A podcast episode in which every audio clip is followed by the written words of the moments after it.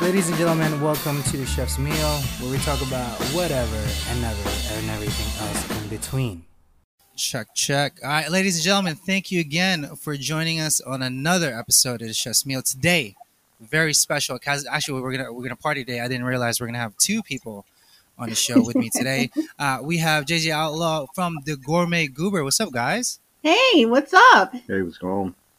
Hey, hey, hey, hey! So uh, we we actually planned this uh, for for a bit now, and I'm excited because you guys are foodies, Yes. and I am um, I'm all about it. I work in the industry, so I'm always curious about what people eat. So we're I think we're gonna have a good time here. oh, it sounds great. And, and again, thank you for having us on, Casey. We're Oh, thank you so much. No, no, I, I truly appreciate it. Now, if you guys don't mind, can you just tell everyone why you guys started a podcast and why the Gourmet Goober? well, I can speak to that. And I'm JJ Outlaw, by the way, and I'm here with my hubby and podcast co-host T Outlaw, I am T Outlaw. Woo, woo. and we are um, co-hosts for the Gourmet Goober. Everyone always asks about the name. Um, the Gourmet Goober actually was a nickname that was given to me by my father um, years ago. Oh. He, he's the one who taught me how to cook, and he um, and I we would you know make breakfast every Saturday and Sunday morning. And whenever it was my turn, it was I'm the oldest of four. He would say, you know, the gourmet goober is joining me in the kitchen. So that was the sort of his nickname that he had for me, and it stuck.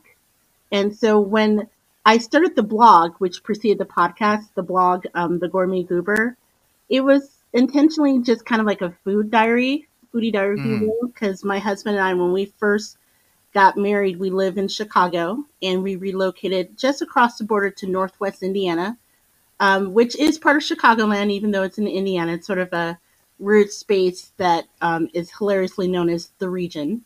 Yeah, the, yeah, we're the region. Yes. So Got it, when we got it. officially became region rats, as they call the people who live here, oh, all of my foodie friends in Chicago's are like, "Oh my God, what's what's over there? Are, are you going to have to like road trip back in order to find great places to eat?" And the answer is no. There are a lot of cool underground places that we found, and so I first started blogging about it, and eventually we got invited to like Food Fest, and we were on TV, and I used to be, um, I, I used to lead um, food crawls through a company called Dishcrawl. They saw my blog and they hired me to do it. Oh wow. So it was kind of a cool time, but eventually, as sometimes happens, you know, you get a day job and where you can't dedicate as much time to it as you want anymore. hmm And we didn't want to let the brand go, and we really had a good time. So we transitioned the blog, um, maybe about um, past two, what, two, three months? Yeah, within the last two to three months. Yeah, we transitioned it into a podcast.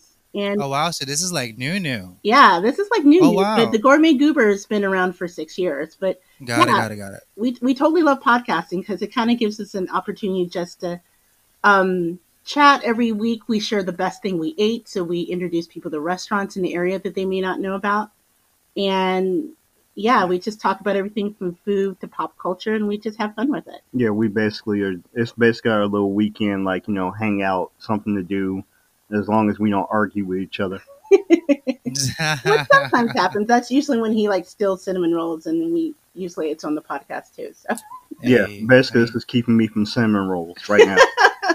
You got, you got to make sure you share them cinnamon rolls. No, I, I totally get it.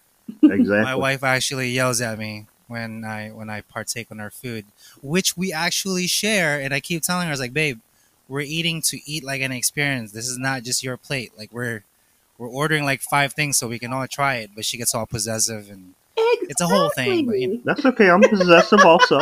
I get it. You know, it's funny you said that. We actually talked about it that on a recent podcast. The whole idea of community fries. oh, community fries. All right. Yes, it's a community experience you share and share alike. But you know, Big Daddy and I, we've been together for twenty years. We met in college, so Oh, wow. God bless Twenty-six you years. Twenty six years now. Oh my gosh, Nice. that's right. Yeah, insane. My wife and I are uh, we're newlyweds. Let's just say. Oh, Uh, congrats! Yeah, yeah. Thank you so much. We are uh, been together for four, married for one. So it's pretty it's pretty surreal right now. It's pretty cool. Yeah, we just celebrated our 14th wedding anniversary. Um, we've been together for 20, and we've been best friends for 26 years. Yes. Wow. Yeah, we met in college, actually, our freshman year. Even though I don't remember our first time meeting. Yeah, he doesn't remember how he met me. Was it over food? Actually, it was. Did it involve cinnamon rolls? it did not, but it was actually pretty funny because, in a nutshell, It we involved were. Ben and Jerry's, It didn't it? involved Ben and Jerry's ice cream. We were each Oh, the wow. wingman when our roommates went on a date, and we wound up date marrying each other. Hey, I mean, it's okay. It's it's fate, right? yes. Yeah, but that's the fun thing about it. Like, I don't remember a single second of it. but we were each other's wing person, like, to, we were just helping them, you know, get a nice little dating experience. And basically, we were so busy in the back arguing about basketball. Oh, that's right. We did get into an argument the first time. we Yeah. met. That's all I was told was like, yeah, we basically got into an argument about basketball. We couldn't stand each other for the next six months. Yeah, and I, I oh, remember wow. that because I said that I would never talk to you again, and it turns out I wound up being his RA in college. So oh, oh my goodness! It was destined to be. yes, Now, take me through the experience of a blog because I've never actually spoken to a blog person. Is it because I I understand the whole concept of it? You're putting your thoughts into paper per se. Give me like give me like a rundown on how you would schedule. I want to say a, a post, a blog post. well, yeah. Um, I know that when I started the blog, and it was just supposed to be just a random like here, here's a recipe that I really like doing, and eventually, as we picked up readers, you know, we became more. Um, in our case, we became more intentional with our posts. So I Ah. try to. The whole purpose of my blog is I wanted just to share our section of Chicagoland, if you will. Um, so oftentimes I would try to equally divide it between content that was original, that you know, recipes that I've shared, and I shared some personal recipes like my um, Aunt Verner's chicken and waffles, um, and then I would go out into the community and I would just introduce myself and say, "Hey, I really like your establishment. Do you mind if I take some Mm. pictures and just talk about your restaurants?" Um, for us, we were only passionate about sharing things that we really love. Um. So, you know, I know some blogs they do reviews of restaurants and things like that. We try to shy away from that because our whole purpose is we wanted just to showcase the best of the area. Because from where we live, um, Northwest Indiana is not really known for their cuisine. Um, Hmm. and eventually, when we started um, doing food events in Chicago and in Indiana, where basically we were hired to organize pretty much a food crawl where there are three or four restaurants um, that we um, hand selected and recreated a dining experience for people where they would uh, maybe have like some appetizers and some few key food items at you know three of the restaurants the last one being a dessert on the crawl if you will um, Mhm. as we became better well known we tried to integrate those personal experiences walking people through what it was like to you know schedule the food blog and um, so things like that I, I know our blogging experience is probably not the norm because um, even though we shared personal experiences and things like that i really wanted to stick to more of the food aspect of it because my whole feeling is I wanted people just to step in and discover places that they would normally never see. Got it. Yeah, and that's the thing because basically around Chicago, you know, Chicago is a hub for great cuisine. hmm And there are a lot of blogs and podcasts really around the Chicago area that I've come across that talk about all the great restaurants and holes in the wall. But Yeah, yeah, at yeah. the same time, the blog post became more about kind of the unseen, unspoken about little places, whether it be in, let's say, downtown Chicago, the western suburbs, um, near the airports, and especially as we became regionites or region rats, going somewhere, you know, that no one else really goes to. Right. And we were really fortunate. And my husband, he grew up around this region. So um, there are a lot of places that even though he was born and raised here, he didn't even know about. You know, um, Yeah. So it was just kind of a really cool experience to share together and just kind of discover a place that he thought he knew. You know, again, if you will. It's it's all about it's all about the small things. I, I like to say, and uh, to attest to that, um, I want to say maybe four years ago now, maybe five years ago. Are you guys familiar with the Michelin standard, the Michelin stars? Yes, Yes. yes, You guys have heard of it? yes. So it's a prestigious kind of title once you get a star because you can then charge a specific amount per plate for your diners, right? But their criteria is so not picky, but it's just so thin that um, not a lot of people can get into it, and they often overlook the most crucial of all aspects of cooking, and that is repeat customers and just making sure it's consistent every day. Exactly. So four years ago, there was a uh, a little stall, and I, I'm telling you, this is the first of its kind. A stall in Thailand, or uh, yeah, in Thailand, finally got a Michelin star. It's in its first kind, only for the sole purpose that his chicken is so damn good. People line up every day, and he's out. He sells out every day. Nice. that should be a, that should be a requirement. Not just the fancy platings not just the, the little dots or the little circles that i call bull crap on the plate. Everyone can make that. It's it's the selling out every day the the, the single thing that you're doing correctly and consistency.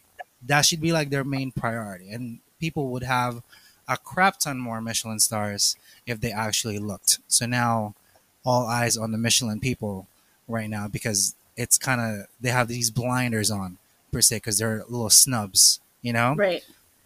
And you know, So I I appreciate you guys looking for the small gems. Let's say. yeah, and you know what? That I, I really love that story because I think that's the heart of what we were trying to do with the Gourmet Goober, and even now with the podcast, um, because there are a lot of overlooked restaurants, a lot of places maybe need overlooked because of the communities that they're in. Um, like for example, I'll give you an example.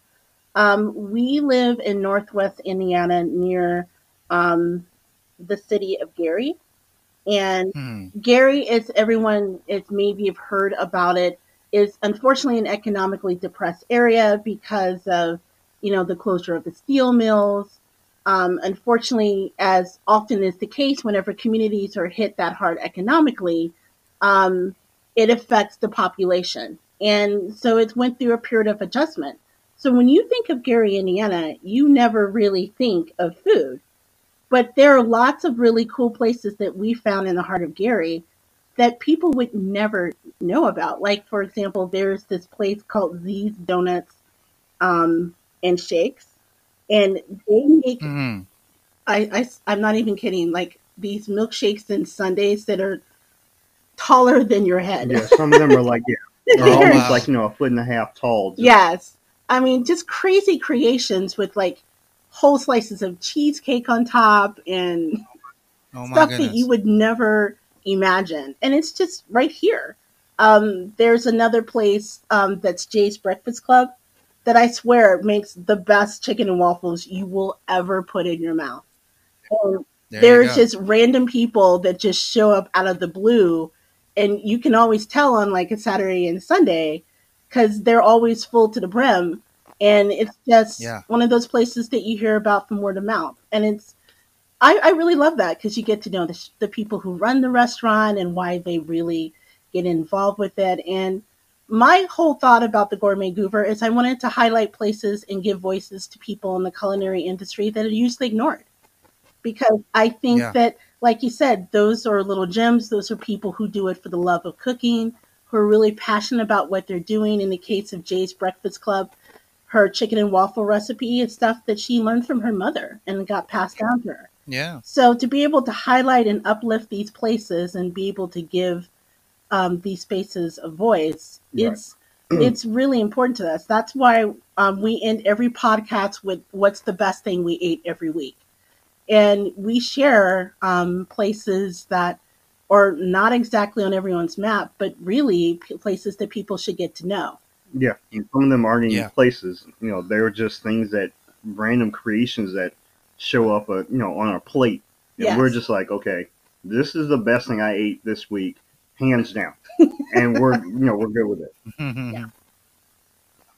No, that is uh that is absolutely awesome. I, I appreciate you guys actually, you know, searching out the gems because yeah, we can always get to the popular ones, but to actually find something and you're like, "Oh my god, this is like the best thing ever. Why isn't anybody talking Exactly. about this? Let's talk about it." Yeah, the best thing, So I'm all I'm like all for the, for me personally, the best thing I have in my life is the gourmet goober. That being my wife. This specifically for this reason. I am the most nor like I don't want to say normal, but I am the most stringent, like non well adjusted. Like I eat very few foods outside of like you know the main meat, potatoes, barely vegetables. and the thing is that through this entire marriage, it has become the gourmet goobers, my wife, her mission to like have me try new things. And I am the literal There like. Mikey in the commercials type person.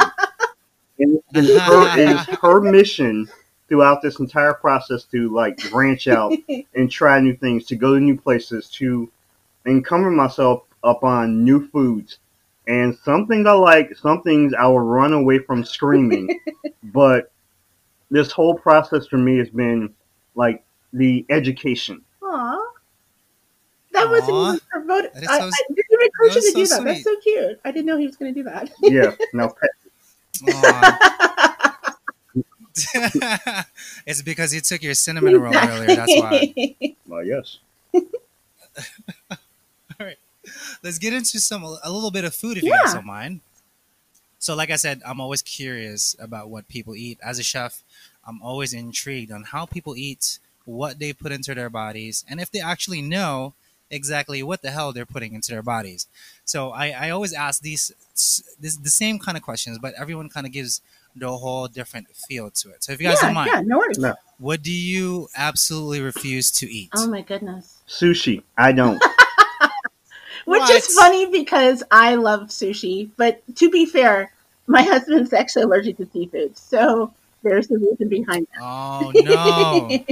he still eats shrimp though, but, so you you can't come to my restaurant then. but gosh, what is it that I absolutely refuse to eat? The thing is, you know, if you've asked me that question when I was younger, I would say straight up vegetables. But now, as my husband can tell you, and he's talked about me on the podcast many times, I get way too excited over broccoli. that is no longer a problem for me. Um, you know what? Okay, I actually know. Um, Or- remember I told you the story about the pickled pig feet, Thomas? Yes. Yes, pickled pig feet is probably. I had a very bad experience that ended with me fainting trying to pickle pig feet. Wow. So I'll, I'll probably put that on the list. But yeah, I'm pretty adventurous. I, I can't really think of a lot of things I won't at least try. There you go. At least, as, as at least Yeah. you're trying, right? It's it, it becomes an experience, and that's always a good thing, uh, because sushi in itself is daunting. And if you're allergic, yeah, don't eat it. That's that's not a good look. You no, no, die. we, we want to keep them It's- around, you know? Yeah. But sushi, the whole I think the whole purpose of why we kind of did it back in so long ago was a cheap form of food. If you if Right. you think about it, before it became this whole thing that people kind of revere as you know, oh my god, we're paying eighty dollars for like four things of sushi. Um, back then, it's just seasoned rice, a little wasabi, and your piece of fish on top of it. It should be like a one bite kind of thing. And uh, sushi, sushi for me is uh, it's up there. I, lo- I love sushi O- only because I'm Asian, so it, it runs through my blood. Anything I, I pretty much eat everything raw, especially in terms of fish. Now, uh, the most disgusting thing you guys have eaten. Hmm. Frog legs. And I think it was just the way it was prepared. But the two times I have had frog legs in my life, I ran away screaming. But there's also something that, once again, the gourmet goober wife and her entire family have run me out of houses about is the fact that I am probably the only person on this given earth who absolutely positively hates macaroni and cheese. Yeah, I Really? hate it. Cannot digest it. Does not work in my stomach. I, I'm. I, yeah, that's that's sort of Is it mystery for me. because? is it texture? Is yeah. it taste? I, you've never explained that to me. Why? I'm curious Some- too. yeah, that's the thing. Some of it is is some part of it is texture. Part of it is um just at a certain point in life I developed uh uh intolerance to like certain like cheeses. Actually a lot of cheese. If I eat a Gotta lot of cheese and in combination with the noodles, I absolutely like it just my body just will not take it in well. And I just get sick. But at the same time, Mm. I like to go out and grill and smoke things, Oh my gosh. and I have no problem at all cooking for this entire family a thing like a big vat of smoke smoked mac and and cheese. cheese. with amazing. Oh, yeah. That sounds Yeah. great. I will smoke the living sand out of it, but at the same time will not eat it. Huh. Most Wow. disgusting thing I've ever eaten. Well, I don't even. yeah, the most disgusting thing. It's a it's a hard Yeah, question because I I feel like you you and I kind of do the same thing. We eat Yeah. everything. So just yeah, just think about Actually, it. I have an answer, but I I have to like preface this because I'm actually friends with the person. Oh, oh, good lord! Okay. We'll leave that on a second. I We'll leave that on the a on a private on a private question. It, okay, all right. And this person actually is a really great friend, and she's an amazing chef, and she actually is a chef. And but it was it was the chicken and waffles that she made, and it was just kind Oh, of weird. With it was, um, it was a dish that she was trying out, and she wanted my opinion, and I really love her, and maybe I should have been more honest, but like. but she made like this chicken and waffle, but it was like with tempura breading instead of regular breading. And the way the tempura breading was, it was kind of like it wasn't crunchy or it was kind of like soggy. It it didn't come out hmm very well at all, shall we say? No, it was taking a totally different direction. It- I will say that. And and I give her credit because she was trying to be creative with it, but it was not. she got creative. Yes, she did. Let's just say it Got creative. Uh, although I like create creativity and cooking, um, I'm my and maybe part of it is because of the fact my mother is from the south, and so a lot of the recipes I know how to make are southern based. So I know what I Mhm. look for in certain things. Like for example, I my favorite thing to make is um, chicken andouille gumbo, and so I'm very precise on Ooh. what I put in it, and how I prepare the roux, and all of that stuff. Yes, So child. when something is Yes. off, it's a little odd. So let's just say that the chicken and waffle made with the tempura did not turn out the way she had wanted it to. Yeah, there's a difference between. And I say that with love. Exactly. There's definitely a difference between. There's nothing wrong with experimenting. Experimenting is fine, but there's a pure difference between experiments and manslaughter. It's just. it was so raw. true. Oh my gosh! I would just say, look, I I called and I've blogged about this before, um, and I believe that people are too hung up when they cook about perfection, and I always call them happy accidents Yeah. because there's something that you can easily turn it into something else. Like if you overcook, you know, a pork dish one time, I turn it into pork fried rice or things like that. I mean, there's always something you can do. Hmm. So this is a happy accident that could not be reversed, as I'd like to say in the kitchen. And sometimes Mm, that happens, and that's okay. torture food. got it. Wow. Well, mine is uh, mine is okra. I cannot know stand what? okra. Okra in gumbo, like you, I cannot make gumbo without okra.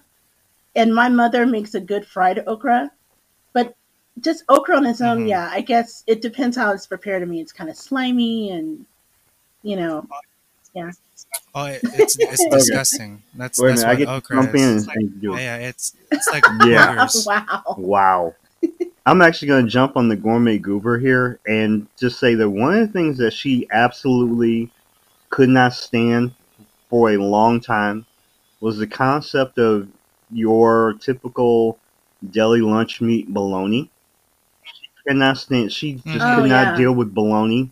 Okay. But here's the thing: That's she actually, she actually, if you want to take it from here, she actually uh, adapted and made a happy accident, as she will, and made it her own. Oh, is that when I discovered Mortadella? Yes. Which is like it's like an Italian bologna, but it has like a higher fat content. So like if you render it, if you fry it or Mm. something, it's it's has a much more nuance in its taste because they have different spices in it. So yeah, now that I think about it, Yeah. bologna. I cannot stand bologna.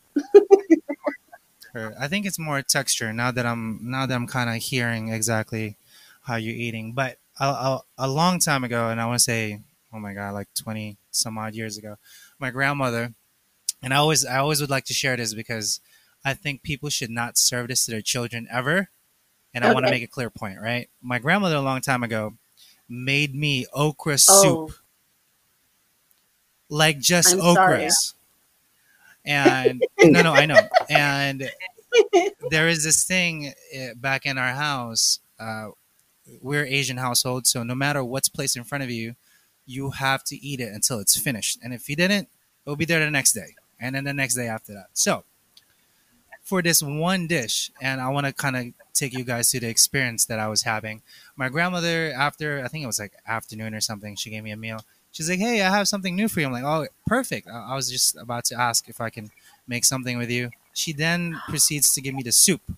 I look at it and I'm like, why is it not moving? What is going on? I took a spoon and then I'm like, you know what? I, I'm just going to try it. You know, Right. it, it's whatever. I then partake on this beautiful soup. And then soon after, um, in tears because I could Oh. not, I could not process what that is. It's just a bowl Oh. of goop. And I look at my grandfather who's within um, within earshot. I was like, "Law, like, can you can you help me here? Like, I know we're supposed to eat everything, but just can you just look at this?" So he he comes up, he takes a look at it, hits the table, and he's like, "Um, what the hell's that?" now my grandmother's in tears. She's like, "I just wanted to make soup. There's this okra thing that was on sale." I'm like. But La, did you taste this? This is this is like Yeah. snot. Like, what Oh are you? goodness. what is going on? And so for that one rule that, that that's ironclad in the house, my grandfather said, you know what? We're not we're not gonna Wow. eat that today. well, first, so that's why I have PTSD on okra. I can't do it. I will, however, eat it fried or in a gumbo if it's done proper, uh, perfectly, or some kind of if you need, you know, um, a, a viscous something to to uh, to to make your broth a little thicker. That's what that's what okra is. That's what it's it's good for. Um, I am I'm totally fine with it, And but just not oh my just goodness, by itself. Yeah, my it's my heart hurts hearing that story. so Yeah, you know, I relive I relive that past every Wow. time I tell it, but I think my point will get across the more people I it tell It should that really be a warning to to. everyone to not try to make a soup out of that. you are doing the Lord's work in sharing that story. Very much so. Thank you, thank you. Now, do you guys have any allergies? Okay, I guess I should be the one to start this. I I am. I first and foremost, yes, I have a lactose intolerance, but that has never stopped me from like drinking milk and milkshakes and ice cream. One, but two, my bigger allergy is. It was actually a funny way that I found this out is that I have this uh, allergy to iodine. Just came up. Oh yeah, yeah that's it was pretty just very weird. Like one day, I had to have a uh, what was it, an X-ray? Not an X-ray. it- you were taking an MRI. yeah, I was taking an MRI, and the lady was asking me like random Yeah. questions about like different foods. I'm not sorry, different foods, but like, was there? I have an Mhm. allergy or something, or does something make me itch? And I said, yeah. Every time like I eat fish or any kind of seafood, I get horrible itches, and it just kind of makes me like kind of Mhm. break out. And she was like, "So do you have an iodine allergy?" And I'm like, "I don't know." And she went back in the back room and then said, "Yeah, um, the test is canceled. You're out."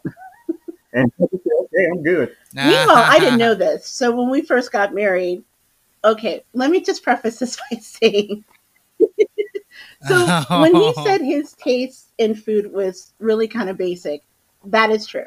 And and I remember when we first got married, um, I asked him what he wanted me to cook for him because I I happily do most of the cooking because I just love it.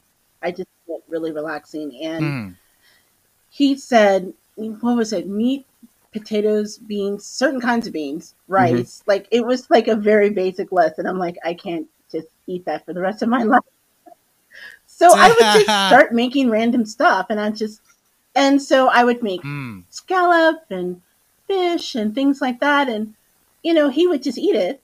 And so after that test came by and he, I was waiting for him to finish the MRI and he goes, yeah, the test is canceled. I'm like, why? Is there something wrong and with the machine? He goes, no, I, I think I'm allergic to iodine because, you know, fish just make me itch. And I'm like, all this time I thought you didn't like the taste of fish. No, I'm like slowly killing you, making the scallops and stuff.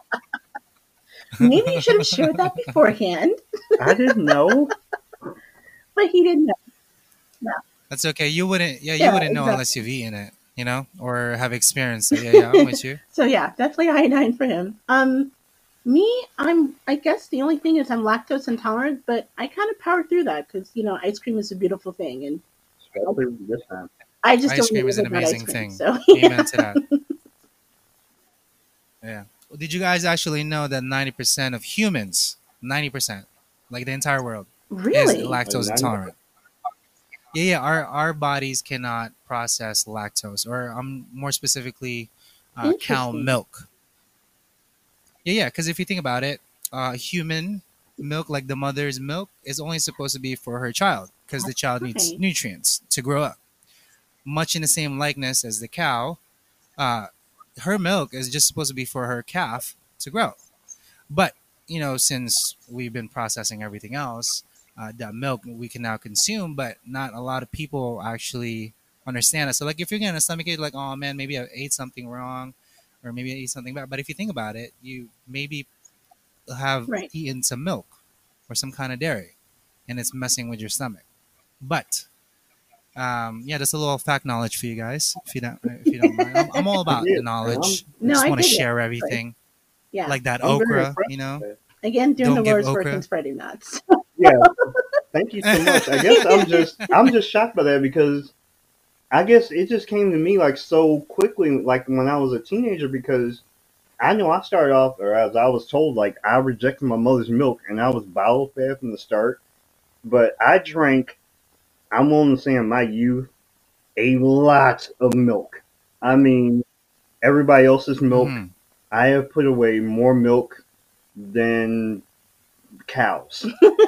but yeah, it's just at a certain point I just couldn't do it anymore. No. Yeah, so that's interesting. I didn't realize that. And and to be fair, I still Yeah. uh, because I'm lactose intolerant. I've been um um just experimenting with different types of milk and making things non-dairy when I can. Like you know, um, oat milk and almond Yeah. milk are the two ones that I mainly use. But you know, sometimes you just gotta have that Mhm. ultra premium ice cream. So you just suffer through that because you Oh, know life yes. is too short to not have ice cream in your like, like, amen to the ice cream. I love ice cream. Ice cream is like my second food that I cannot just not have. You know, Yes. somebody says ice cream, I'm like, yes, let's do it. I will never say no. Like a really small percentage that I'll say no, but more than ninety nine percent of the time I'll say yes to to ice mm-hmm. cream. Now, um, are you guys have you guys ever tried uh, vegetarian Yes. diet or vegan He's diet? gonna laugh because this we've actually talked about this recently because we tried to do at least one meatless um, Monday a week, or at least one meatless meal. Um, Yes. Actually, my day job, I work in nonprofit spaces, and the last organization I worked with before coming to where I am now, um, it was a nonprofit social justice um, retreat center in sh- the south side of Chicago. And they were all about um, educating people on the um, vegan meals and vegetarian meals and the importance of the environment and just how much resources you know Mhm. it takes in order to raise a head of cattle and things like that. So one of the things Oh, yeah, that i'm really absolutely. was grateful for the experience is i did a lot of vegetarian cooking for the guests and things like that because that's all they serve and so eventually that was one of the things that we decided to implement in our own diet behavior.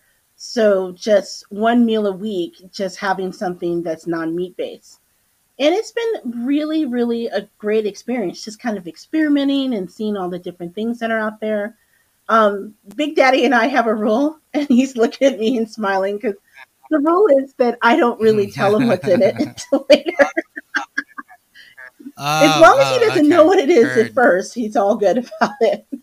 And then there's been some things that we've made that you've really liked, like the um, the cauliflower, the buffalo um, chicken pu- cauliflower. You really like that, and then we've been Mm. experimenting with like Beyond Burger meat and things like that. But yeah, I'm I'm all for it because I think it's really been a learning experience to know how much other um, societies really regard meat and its importance in its diet. And just take into account just the and crazy amount of resources that goes into you know maintaining um you know herd of cattle for example. Yeah um Livestock. it's really shocking. Yep, so i i tell everyone all the time to just try one meatless meal a week if i can Yeah, I, however, am the most carnivorous person amongst. I literally like a meat concept to me It's like it is the sun. Everything revolves around like if I make plain any dish, it revolves around meat. And the thing is, I don't like because I have coworkers that are like I know one that's vegan, one that's vegetarian, and they try to come to me with like different alternative uh, dishes to partake of. And some, you know, some of them I've, Mhm. I've sampled, and some of them were pretty decent. At the same time, I keep looking around like, where's the beef? because that's the way I am. But at the same time, once again, this whole process to me has been about food education and trying things that are outside of my comfort space. And yes, that includes some dishes that are plant based. I'm totally with you. My, my wife and I do what I call the 80 20 rule. okay So 80% plant based, okay 20% everything else. nice Yeah, yeah. So we still we still partake on all the good stuff because one, I cannot have I cannot not have ice cream or pork.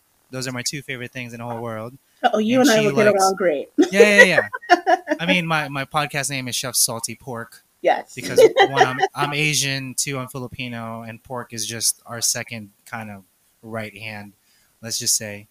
Um, but it just kind of switching that method and eating more plant based, it gives you, I don't know, I've been feeling a lot better lately, and due to what I've been putting inside my body. So it's you know, it, it it's a good process to kind of think about in the long run. But I think you're in good hands though, because you know JJ's a JJ's a trip altogether, so she's good.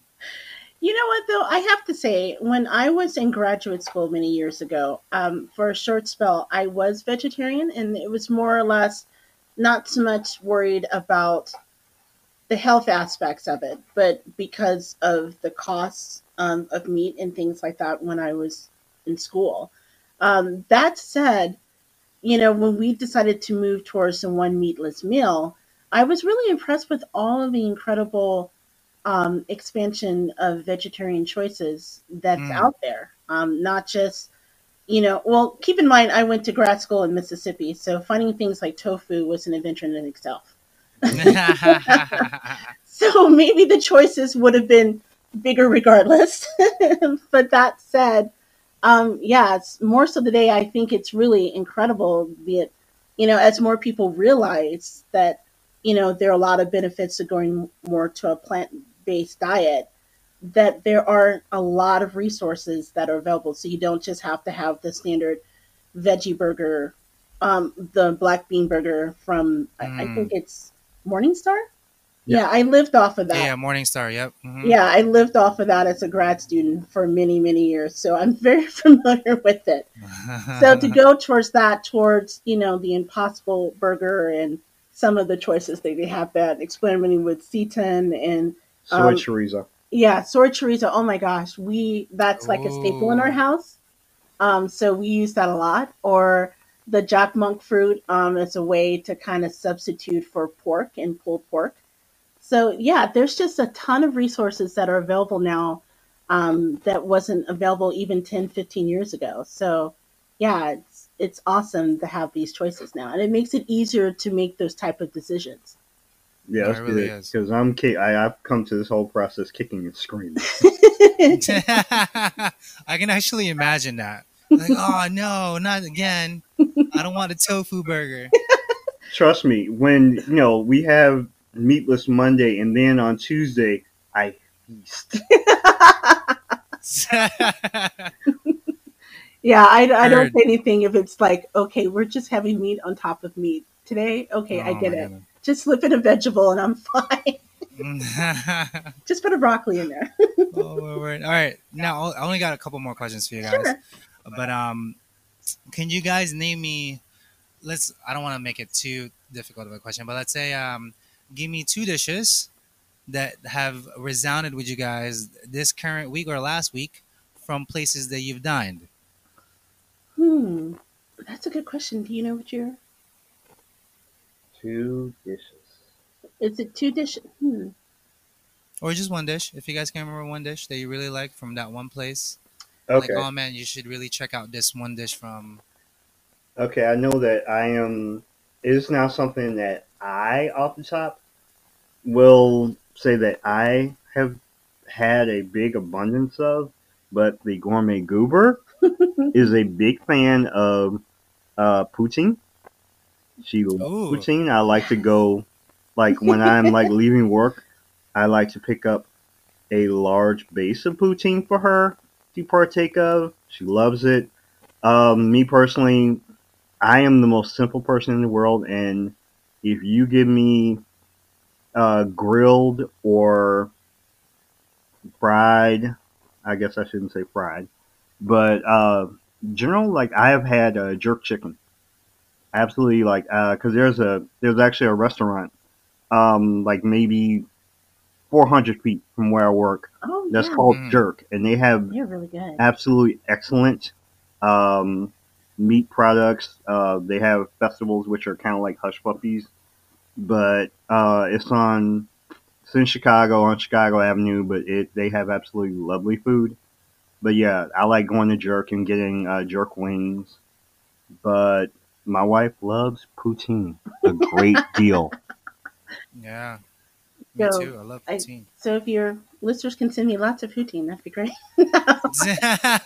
no, it's embarrassing. We went to Toronto last year, and I just ate my way through the whole city, like, "Ooh, poutine!" And he's like, "Stop! We have places to go." that sounds like something I would do. That sounds great. Um, for me, actually, um, I know exactly my answer. Um, there is, um, I, I work.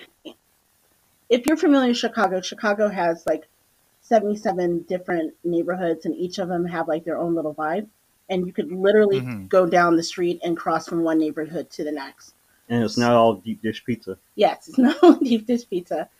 So I work in um, a section of, a call, of Chicago called Humboldt Park, but literally just around the corner is the next neighborhood over, which is called Wicker Park. And in Wicker Park, there's this little cafe that's called Milk and Honey. And Cafe Milk and Honey is actually, some people may be familiar with it if you um, have seen um, their granola in the grocery store. Um, they actually did a collaboration with um, celebrity chef Rick Bayless for a Mexican inspired granola. Um, so a lot of times people are familiar with Milk and Honey as the granola brand, but not realizing there's an actual cafe behind it.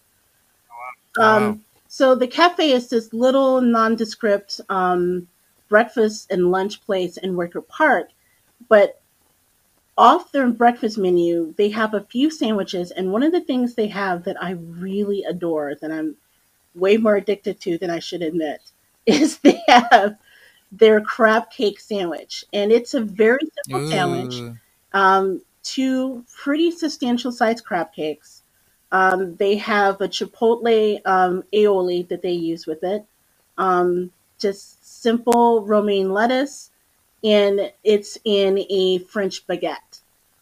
And you Wow. would think, okay, something that basic would not taste good, but it is amazing. And the Mm. crab cakes, like I said, they're fairly substantial. They're well seasoned. The breading is just perfect. Um, seriously, I I eat it more than I maybe should since starting to work in Humboldt Park. um, but um, if you have a chance to eat that, it is a sublime experience. It's definitely one of the best things that I've had um, in the Wicker. Park area, and I recommend it to anybody. It's all about it's all about the simple. If they can pull off just a simple dish but execute it properly, it should be the most. It should be like the best thing ever. Absolutely. Yeah. Now, one final question, and this is the kicker that I always ask: Have you guys ever eaten spam? Actually, yes. Yes. I love spam, and you know what? Oh, oh my God! I yes. when I was in college, when I was an RA, one of my students that lived on my floor was from Hawaii, and so she introduced me to a lot of spam dishes. Um, and so I forget the name of it. Um, it's the simple. It's like um, you know, it's the spam and the rice, and they usually have like seaweed wrapped around it. I can't think of the name now. Please forgive me. I'm having a senior moment. it's okay. But um, yes, sometimes when Big Daddy's not here, my T Outlaw's not here, I indulge in the spam fries. Yes, I'm actually a secret lover of spam. there you go. So Oh yes, yes, I'm a I'm a big fan. He's looking at me now because he didn't know. That. I'm completely. He's like, oh, I, I swear, how dare you? I, I didn't know. One. You know, the fun thing about the podcasting is eventually there are things that come out that we discover about each other, and he's like, there you go. See, I'm just here to make sure you guys understood each other. so I take it that you are a big fan of spam as well. I am a big lover of anything pork, but more specifically spam because um, during the World War, as you probably Yes. would know, um, the, the the troops from the states brought it over with them uh, over there in the East Coast, and then we found out about it. We're like, wow, this is amazing. We want more of it. So it became part of my childhood. We we would have spam, I don't know, two three times a week over rice with some Yeah. eggs, scallions, salt, pepper. Mm. Yeah, I know it's delicious, but my wife hates the damn thing, hates it. but I would change her mind someday. But for me, I, I always ask that because not too many people um, say they've eaten it or know it or love it like like you like you. Spam and eggs is actually a really great thing.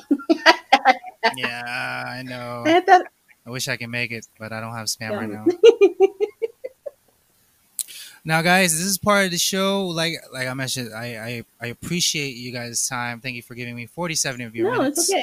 I know we uh we kept going. We can keep on going because I can talk about food all day. But if you guys don't mind, can you uh, can you just uh, explain to everyone where they can find your show, what's the name of the podcast, and some links maybe? Sure. Um, well, um, again, we are the Gourmet Goober podcast.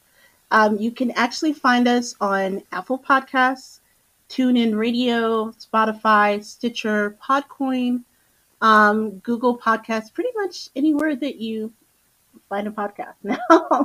We're really blessed with Mm. that. Um, you can catch it, our old um, blog, including some of the recipes that we post and some past things that we did at thegourmetgoober.com.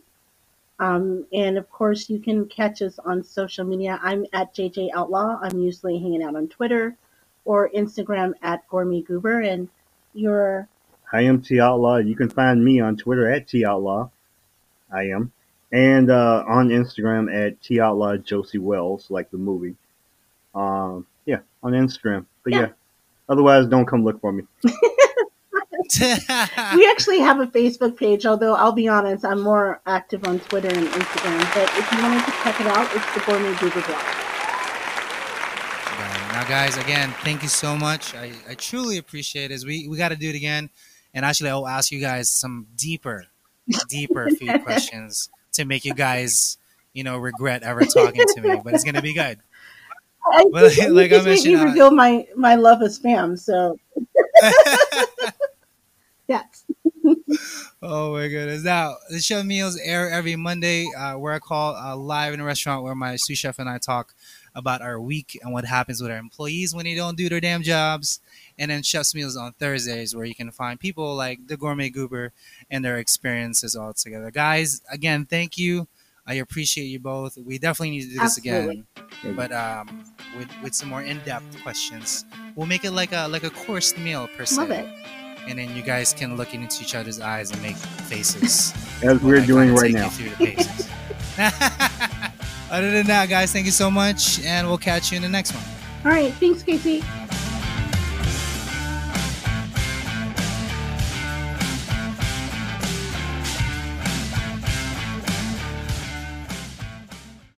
The podcast you just heard was made using Anchor.